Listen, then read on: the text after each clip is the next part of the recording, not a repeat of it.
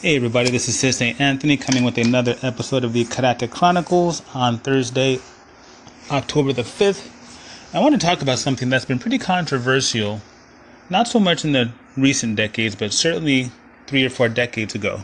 And that is the idea of a martial artist lifting weights. Now, me personally, I'm not a huge fan of weightlifting. And that's no disrespect to the people that love it. I've got some friends that love it. Shout out to CT Fletcher and Kali Muscle. What up? Anyway, the point being, in the old days, the old timers, as it were, they preferred to do things in the dojo for their strength and conditioning. Just huge amounts of repetition.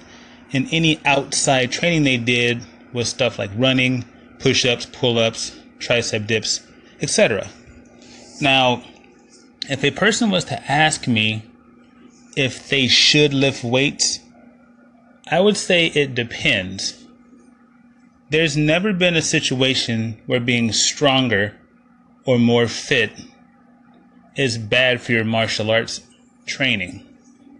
What I've noticed is that many people try to circumvent their weaknesses by lifting weights and being stronger. Um, I remember going to a class once where there was this huge guy, clearly on steroids. He had back acne. Just the way he looked was clear he was on some kind of enhancer. That's his business. But as we're all doing the bag work and everything, he was wailing on this bag full power. And I remember thinking, he's not going to last like this. You just can't sprint for a minute straight like that. And of course, when he finished his set, like we all did, he went into the bathroom and threw up in the trash can. Now, first of all, it was gross. But two, it was kind of funny because he didn't realize at that point in his training that having massive strength was not necessarily the benefit he thought it was going to be. One, his technique was pretty sloppy. And I was thinking that he'd probably be able to get by on people just because of his size and intimidation. But when you start getting into the upper levels of training or even the intermediate level, you find that your opponent is going to be able to circumvent your strength with their skill sets. So it doesn't make a whole ton of sense to get really big muscles because one, really big muscles take a lot of oxygen.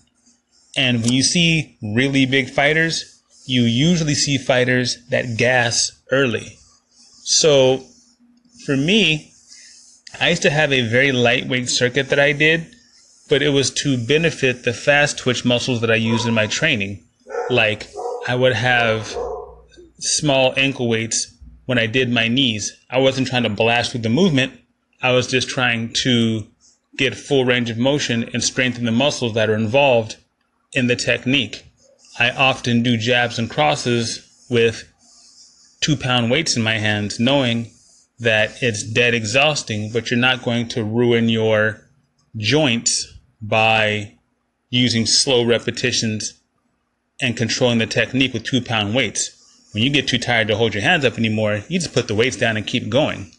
So for me, I can see the benefits of weight training, yes, but I don't think that lifting heavy is the best way for most martial artists.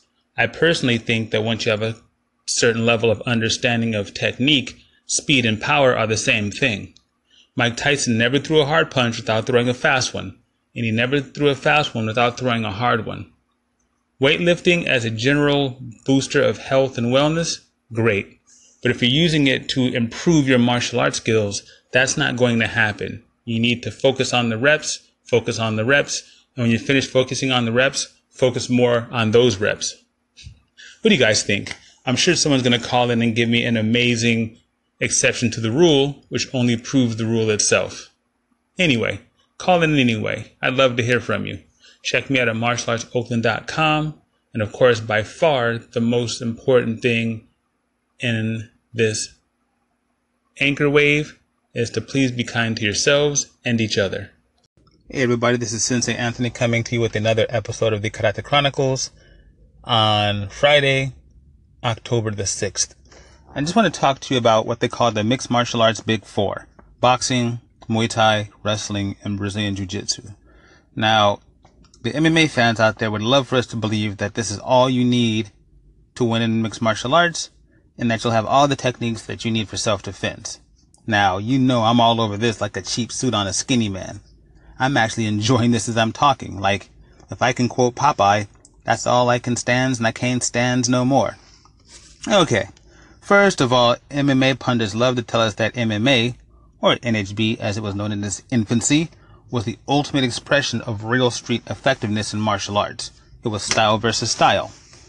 The undeniable truth, in their eyes, was exactly that. First, Jiu-Jitsu wizard Royce Gracie laid waste to a whole host of skilled and not so skilled fighters. So, that's it. Brazilian Jiu-Jitsu is in. Then some high-level wrestlers came along. Dan Severn, Mark Coleman, Townsend Saunders, Royce Alger, Kevin Randleman.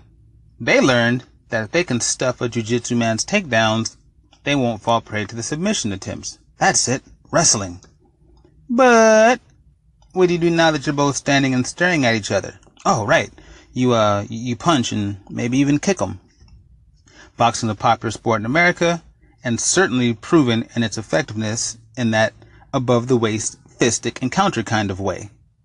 Plus, Mike Tyson, Roy Jones Jr., Floyd Mayweather, Oscar De La Hoya, all those guys were providing some serious finesse involved with the sweet science. Boxing was so cool. And to handle the devastating effectiveness of the true heavy hitters out there, somebody reminded these cats that sometimes a good kick will end a fight, or at least keep a skilled puncher off balance so that he can't punch your head off. So, kickboxing was in, Muay Thai in particular. It was easier to learn, and it's all about the speed of the learning curve. So, whew, we have everything covered, right? MMA gyms are all over the place. They're teaching the big four and off into the MMA mix they go. We know their names. There was, in the early days, Miletich Fighting Systems, the Lions Den, Shoot the Box, Dragon's Lair, Top Teams, all sorts of stuff, Shark Tank, Alliance. Now, many of these schools produced some pretty highly skilled fighters. They had refined and evolved in the mixed martial arts sense of the word. An interesting gumbo of results began to surface, though. You had world champion BJJ guys being stalemated and arm locked by people with less rank. Check out the Roberto Traven and Frank Mir fight. You had highly skilled wrestlers being out scrambled and out craftied in the submission game. Check out Frank Shamrock versus Olympic medalist Kevin Jackson. You had pro boxers being knocked out by grapplers. I mean, check out Jens Pulver versus Takanori Gomi. MMA practitioners were just MMA practitioners were just gloating because they had found the golden ticket, all the proof they needed, right? But then something weird started happening along the way. People started winning with traditional martial arts. Shonie Carter knocked out Matt Serra with a spinning back fist back before this was cool. Um, Kazushi Sakuraba absolutely folded Vitor Belfort with a spinning back kick to the body. Not once, but twice. And you can also look at the way Mauricio Shogun Rua sent Ricardo Arona to the Sandman by way of the Hammer Fist. Now, where am I going with all this? I'm about to tell you. See, the only real difference in the efficacy of traditional martial arts and the MMA community is the intensity and focus with which they're training. So now you see traditional martial artists like Steve Wonderboy Thompson and Sage Page, excuse me, Sage Northcutt, just serving people up like it's not a big thing. And what I'm saying is simple, folks if you have a limited MMA toolbox of fighting techniques, sooner or later you're going to be exploited by the people that can find the glaring differences in what you do. What do you guys think? Am I wrong? I mean, we can go on about this all day, so I'd love to hear from you. Call in. I'd love to hear your opinions and your thoughts. Thank you very much for those of you that have done so. Check me out on martialartsoakland.com. And of course, by far the most important thing, please be kind to yourselves and each other. Bye bye.